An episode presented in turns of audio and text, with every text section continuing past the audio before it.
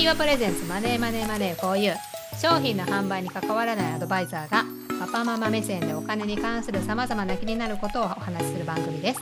ちょっと学べてちょっと得する情報をお届けしますパーソナリティは個人向けに株式や不動産などの資産コンサルティングをしている小屋と。子供向けの金融教育を行っているキャサリンとナンシーの3人でお届けしておりますということでよろしくお願いしますお願いします。お願いしますはいじゃあ今日は。うん。えっ、とまあちょっと前に打ち合わせしてましてあの、僕の中学校の頃のうんそうそう。あのエピソードを話そうかなと思うんですけどお願いしますお願いします。なんかちょっと前の収録でお小遣いの話をした回があったと思うんですけど、うんまあその時にお小遣いの使い方とか価値観で、まあ、子供がお金使ったことに対して、なんだっけ、ゲーセンに行っていいのかとか、うん。オンライン課金していい。おオンライン課金か、まあオンラインゲームに課金していいのかとか、まあその自分のお小遣いであっても、うん。うんまあ、みたいなところの家庭の価値観を子供とすり合わせないと、そうね。まあいけい。ないよね、みたいなことを話したと思うんですけど、うん。まあ、今回お話しする僕の中学のエピソードは、思い出したってことですね。いや、思い出してないか。そうそうそうまあ似た 似たようなとこがあるかなと思ってて あのまあ僕が中学の時に、まあ、うん学校の中、まあ学校の中ですね結構うちのクラスだけじゃなくて、まあ、他のクラスもそうなんですけど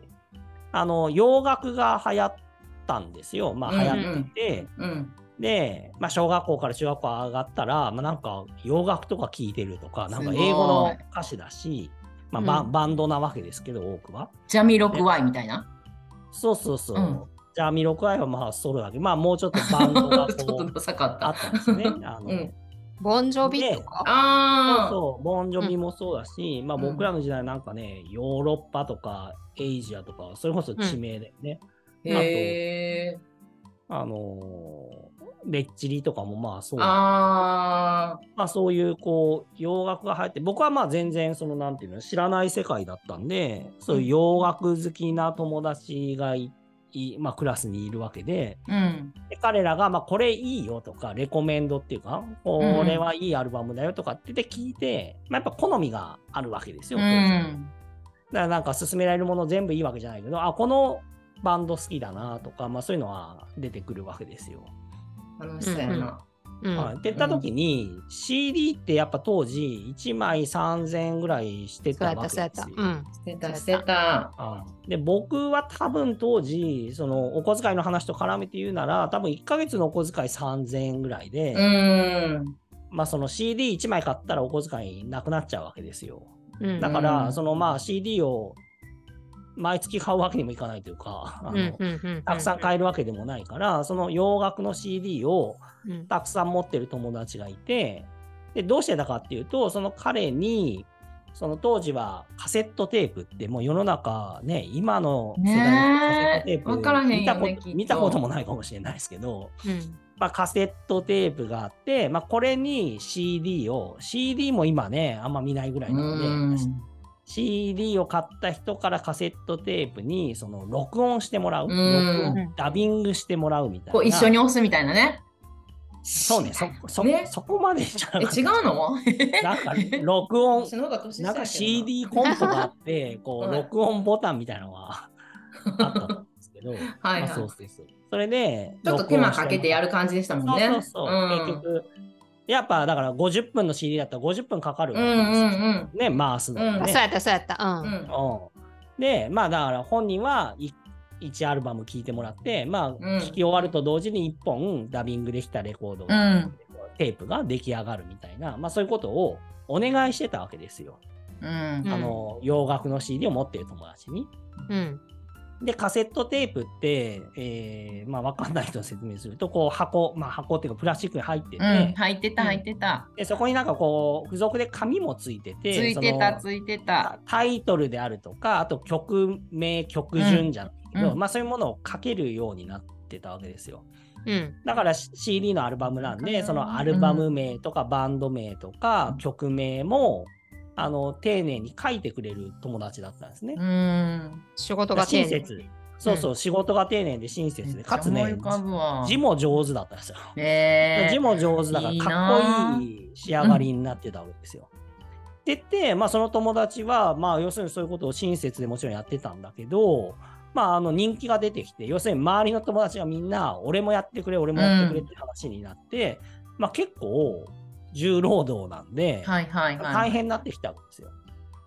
だから彼も、えっと、やってくれるんだけど、あのお金を取るようになりだして、うん、ちょっといくらか忘れたんだけど、うん、まあ300円とか500円とか、うん、3000円買うよりかはっていうことですよね。そうそうそう。だから買ってきた、まあ、僕であれば僕がカセットテープを買ってきて、そのものは買ってきて渡して、じゃあこれでダビングお願いしますって言って、まあ、手数料やだから。そうそうそう、うん、300円、500円払って、で、彼にダビングしてもらって、で、さっきも言ったように、まあ、その、題名とか曲名まで書いてもらって、で、もらって、うん、で僕らはまあ300円、500円で CD は買えないけど、うん、カセットテープがもらえるんで、まあ、それで洋楽が聴けるっていう、まあ、こういう流れだったわけですよ。いいビジネスの仕組みですよね。ね。めっちゃすごい。そうそうそうまあ、彼がね、どんぐらい大変だったかは想像できないけど、うん、まあ別に辛いっていうか、楽しくないわけじゃなかったと思うんですよね。うんうん、あの洋楽ほら一緒に喋れる友達も増えてる、うんうん、そうですよね。うんうんうん、ね一人だけで聞いてるよりはね、うん、っていうのもあるからまあそうやって結構流行ってったわけですよ。その学校内に洋楽が。である時に、まあ、そのその人の親かどうか分かんないんだけど、まあ、やっぱりそのクラスで、ね、うん、学校でやってるわけなんで、まあ、そのどこかの親の方から結局その、うんこうやって友達の CD をダビングしてあげることを300円なり500円のその有料でやってるってことが、まあいかがなものかっていうやっぱそれでお金を稼ぐとはいかがなものかっていうことですね。そうそういかがなものかってやっぱ意見が親側から出てきたわけです、ね、まあ当時やったら出るやろうね。うん、確かに。多分学校は自由な学校だったから先生から言われたこと一切ないから、まあ、親から多分出てきたんだと思うんですよ。うん、で親から出てきてねなんかもうどういう経緯か忘れたけど、まあなんかいろんな意見があった中で結局お金取らない方がいいとかお金取っちゃダメだよねみたいな話になって、うん、でまあなくなったわけですよ。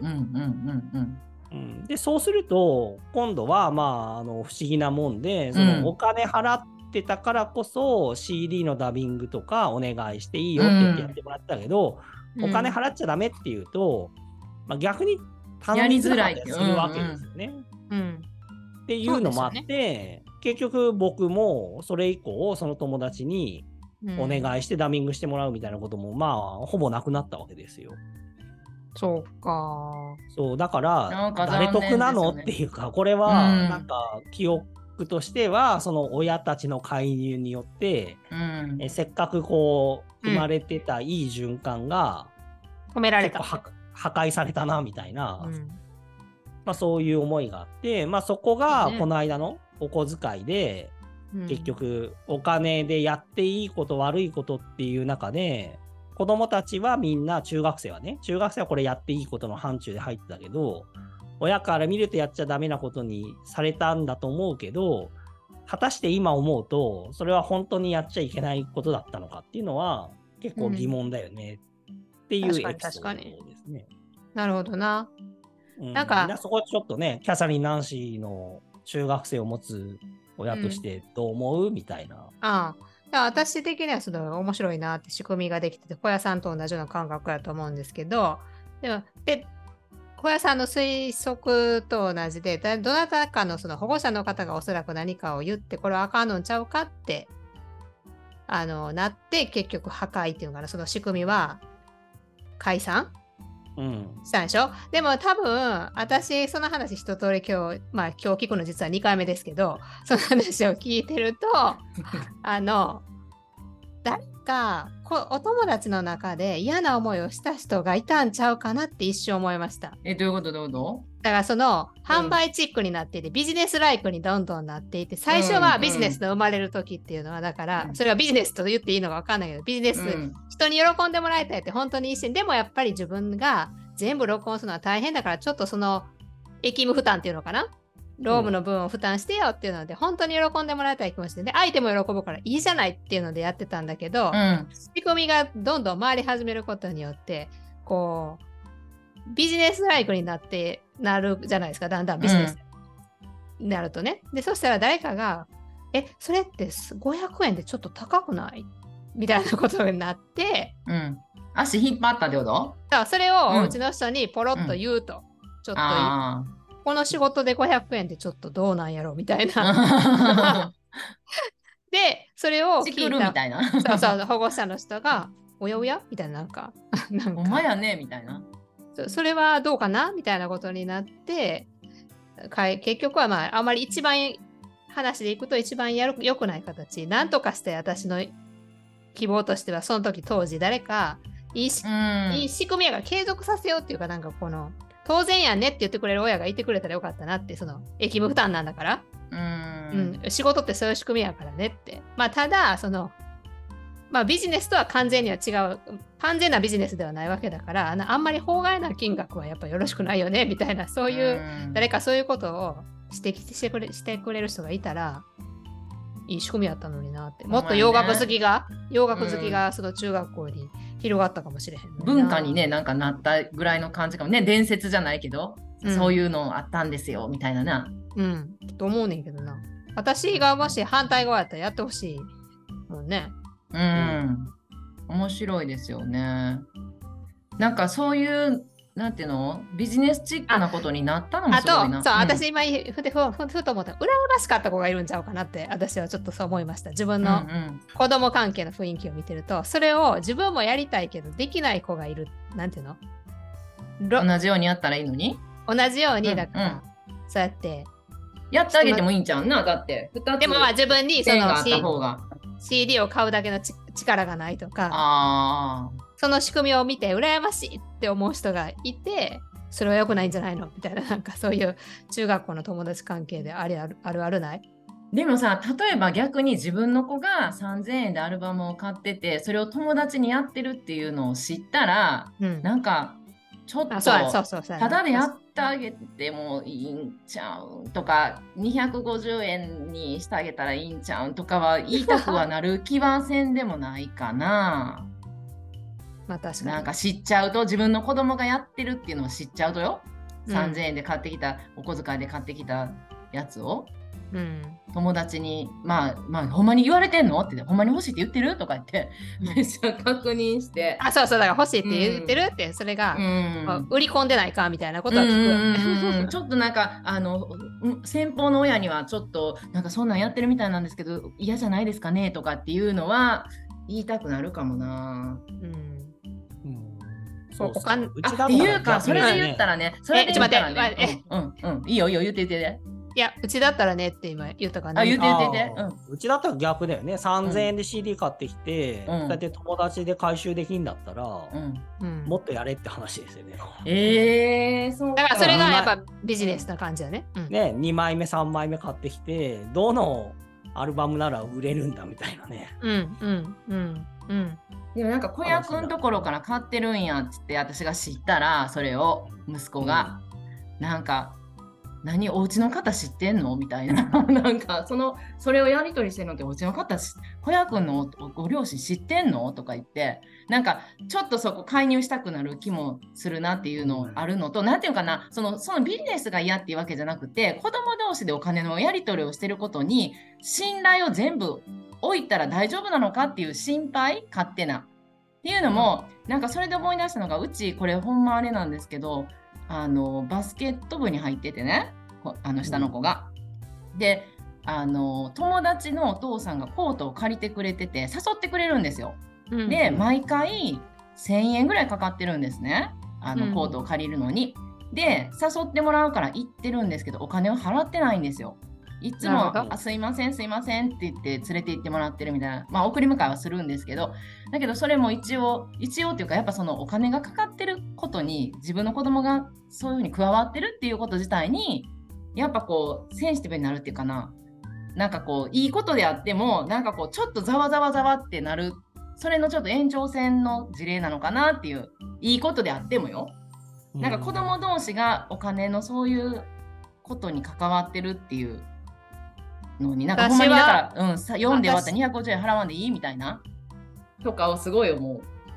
あそれはもう、うんうん、私はだからその立場で多分変わるかも、うんうんうん、私が買う側やったら、うん、小屋さんとこの小屋さんとこのお子さんがそういうことやってて、うん、私が消費者の側の子供やったらまあそれ当然やわなって言って、うんうん、駅務負担やからなって向こうは大変な思いしてそれやってんねんから、その分払わな払わなあかんわって向こうが言った金額が気に入らんのやったらあんたが買わへんかったらええねん、うんそれがお金の仕組みやからって言って、気に入るんやったらそれで買うたらええやんって。それでいいでって、お小遣い、むしろそれでお小遣いで、それで買いなさいって言うと思うんですけど、うん、もしそれが反対がビジネスする側やったら、あの、ちょっと気にするかな、やっぱり。それはやっぱ、うん。そこの差は何なんだろう、2人のね、こう。うん。そうですよね。買う側だったら、うん、ね、消費者側だったらいいけど、提供者側だったら嫌だみたいな。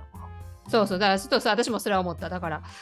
あの相手の親がどう思うかっていうことをやっぱ気にしてる人の目を気にしてるっていうことですよね。私今話してて思ったのは。人の目を？気にしてるんやと思う。そのそれで稼いでるって思われたくないってやっぱり心のどっかで思ってるっていうか私が自分の子供がそれをやるって言い出したらお金じゃないもので手に入れるってことはできひんかって多分打診 すると思います。何かその他の駅務を代わりに負担してもらうってことはできませんか？みたいな。え、それ手伝ってもらうとかってことか。そうそうそう。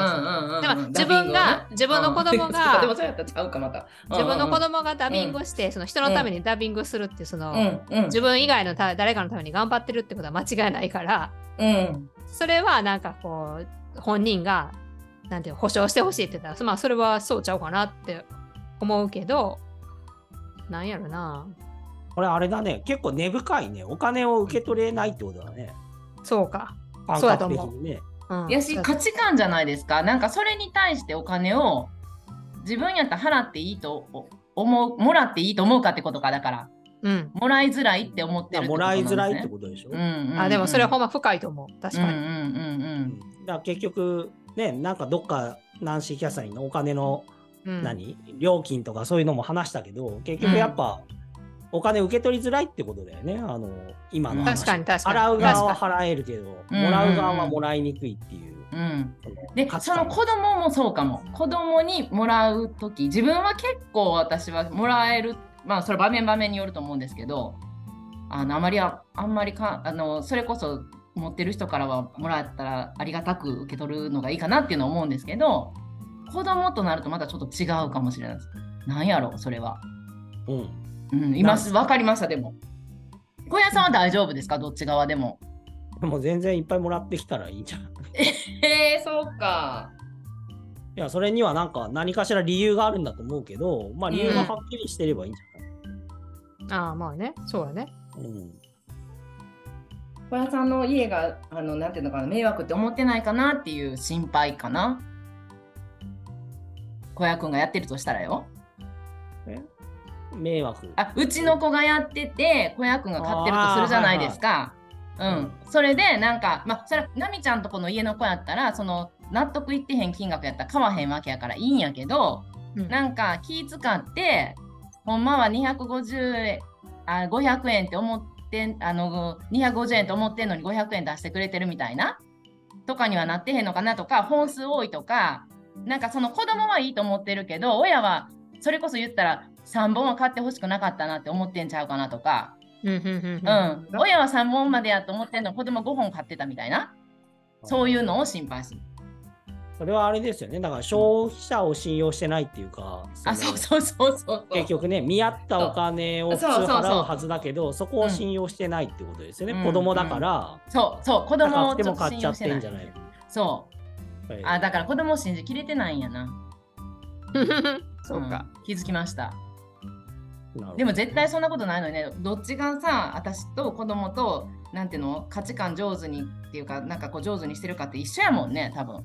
いやだって普通に考えたら、うん、CD3000 円払わないと買えないものを500円で聞けんだから、うんうん、そうね、まあ、お得やって思ってそうですよね。買ってるし、まあさっきも言った？なんか丁寧にこう、カセットにタイトルとかまで書いてくれるから、これ自分で CD 買ってきたらめんどくさいし、こんな綺麗な字書けないなって当時思ってたわけですよ。なるほどな。確かに。面白いな。面白いですね。これでも面白いっていうか、やっぱ根深いね、いろいろ、ね。根深い。私今でもそれ思ったら、やってもらうんやったら、友達以外の人にできるようにしてくれへんって言うかも。それをやる、本人が本気でやりたいって言い出したら、あんまりその身近な人とやるとお金ってトラブル起きやすいねんな。だからもう全然関係ない。インターネットで売ったらいかがでしょうかとか、そういうなんか、なんかフリマに出していったらどうでしょうかとかいうのは言うかもしれない。いやでもね普通ビジネスでも何でも、うん、まあ、さっきのお小遣いの話もそうだけど、うん、普通顔見知りで身近な人に喜んでもらうことがまあ、最初はねそうそうスタートはそうそこからいかないと、うん、なんていううまくいかないよね。いきなり見知らない人にそうそうそう。まあ確かにそうとかビジネスでその役に立ったとか喜んでもらったっていうのも、やっぱ離れれば離れるほど薄くなるよね。あそうね。じゃあ私、それ子供にそうやってほんまにそうやって小屋、うん、息子小屋がそういうふうに言い出したら、ほんだらまあ儲けたお金をどうやって使ったかを相手に言ってあげた方がいいかもねって言うかもしれないです。なんかこう、どうすんねんってもらったお金？もらったお金はこんだけになりましたので、例えば一部は寄付あの赤い羽募金に寄付いたしましたとか 次の CD 買いましたみたいな次の CD を買う資金にいたしますとかそういうふうに広告センターかんかもなっていうかもしれません。なんかそれ、そのお金どないなっとんねんみたいな感じにはしてほしくないかなっていうことは子供に言うかもしれんな。親それもしっくりこないね。うん、な普通の消費者そんなこと言わないですよね。アップルの製品買って、このお金買ったんだから、アップルさんどうしたか報告してください、ね、えでもそれはそれはだからあれじゃない事業に使われてるって信じてるからじゃないですかだからその子供に対して信用性が足りひんってことでしょ？やっぱりその子供っていうそのアップルに言わないのはアップルは当然それは自分次のビジネスに使いますよねって思ってる思ってるじゃないですか。うん、でも子供にはそれは思えへんからそれはちょっと言ってあげた方がいい。信用。いやでも本来どう使ってもいいじゃない？そのもらったお金。まあそうか、うん、そうやな。いやな何がやっぱそこ気になるんだろうっていうのが。そうか確かに言われてみたらそうか。そうね、うん、なるほどなんかいろいろ入ってそうですね要素がね。うん、なんかそうですよね。なんか気づくわ。なんかでもあるんや、保護者っていうかね、親と子供の関係性とか、まあそのね、自分が街中で消費するのでは気になる。まあ、例えばよ、僕らが大人が、うん、じゃ知り合いの女性が、なんか手縫いの、なんかね、わかんないけど、ぬいぐるみでもいいし、なんかあるじゃない、キルトみたいな。で3000円で売ってますって言ってじゃあキルト買うわって言ってその時ナンシー、じゃあこの3000円何に使うか教えてくださいね後でとか言わないで。しょそれはビジネスになってたら聞くかもしれません。何人にもやってたら。このお金を次のそう1人やったらそれは1対1のやり取りやったら聞きませんよ。それをあのバドミントンでもとかでもなんかそのいいのを作ったけでわーって売ってたらそのお金ってなんか次の仕入れに使ったりするんですか？って聞いたりはすると思います。なるほど。それってな何なんですか？いやどうやってビジネスでやってるのか趣味でやってるのかを確認するっていう感じですかね。ビジネスでやってるのか趣味でやってるのか。うん、なんかそこに何かがあるんですね。その境目がこう気になるところが。あそうなんね。あんまり気づいてないけど聞いてしまうかもしれないですね。や僕らだったら単純にビジネスとして興味あるから、まあビジネスとしてどうしてんのかなってことは聞くけど、うんうんうん、まあ別に本来なんかそういうなんか例えばそういう手芸やってる人から手芸のもの買って、うん。まあ、このお金で好きなものとか食べたらええわなとか思うぐらいでこう、うん、その先のお金とかにあんまあ別に好きなもの食べてますって言ってくれたらそれでいいです透明性を問うてるってことですよなんか。透明性。透明性を求めるなんかそのなんていうかな。面白いです、ね、なんか、食べ美味しいものこれで食べるのが楽しみやねん。って言ったらああそうかって思うっていう感じで。それの使い方がどうあかんやろってあかんやろってなんやろな。パチンコに使ってるとそれはやめようかなって買うのや次はやめようかなとかそういう感じですかね、うん、自分のお金の行き先がその結局ギャンブルに行ってるって分かったらそれはもう次から買うのやめようかなとかそういう感じかな。そのあんま商品で見てないってことなんですね。その商品確かに商品で3000円するから、まあ、これはお安いなとかってことじゃなくて、うん、そういうこと渡したお金が誰かにどう使われるか判断が入ってる。あ、それは判断入ってるってことになりますね。だからあれじゃあペットボトルのあれで作られた靴とかが買いたくなるんじゃん。うん。まあ、ペットボトルの、う。うん、なんか、その可愛いっていうペットボトルの糸で作られた何、パンプス履いてるんですけどそれが買いたくなるっていうのはそういうことなのかもしれないですね。うん、なるほどね。うん、まあその以上私はでもだからやっぱりあれやねあの あれなんですけど子供っていうのがやっぱ自分じゃないっていうのが一つやっぱあるのかなって今気づきました。うん、子供がやってること子供同士がやってることに信用全信用を置くのが危険だって思っちゃってるっていうかそれこそ子供は全部容認しますってスタイルでやってきてると思ってたけどちょっとなんかこう隅がぴょんって飛んでるとこあるなって今気づきましたね。あとそのトラブルが私やっぱすごい嫌いであの人間関係もそうなんですけどできれば戦いたくないっていうのがあるからなんかそういうのを避けるためにそのもうお金のそういうやり取りをするってことはトラブルが発生する匂いがするなっていうのをパッて察知してそこからはてなんかこうできるだけトラブルにならへんようになんか自分は対策しなあかんなみたいなのをバーってやっぱ思っちゃうのかもしれないですね。トラブル嫌いが行動に出たっていう。なるほどな。うん。ああ、でもね、実際は、もちろんトラブルはね、怒んない方がいいし、うん、怒ったら疲れるからあれだけど、うん、まあでも人生トラブルいっぱいあるから、うん、まあなんかこうやってたらトラブルあるのもまあいいかなぐらいそうなんですよ。本当そうなんですよ。本当そうです。